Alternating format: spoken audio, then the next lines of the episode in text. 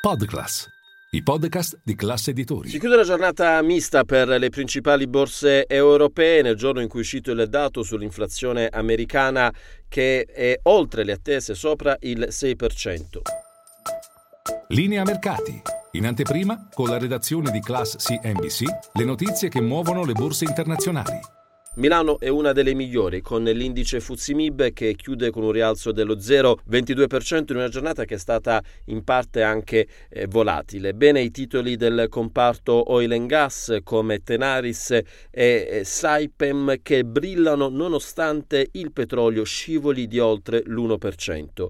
Male invece alcuni titoli del comparto industriale pesante, ad esempio Iveco, dopo i rally delle ultime due sedute. Sul mercato mercato obbligazionario si allenta ulteriormente la pressione con lo spread BTP Bund sotto i 180 punti base. Dicevamo il dato più importante della giornata è stato quello sull'inflazione in America che è aumentata dello 0,5% a livello mensile e del 6,4% su base annuale ovviamente in riferimento a gennaio, era atteso però un più 6,2%, un'inflazione quindi che negli Stati Uniti scende ma meno delle attese.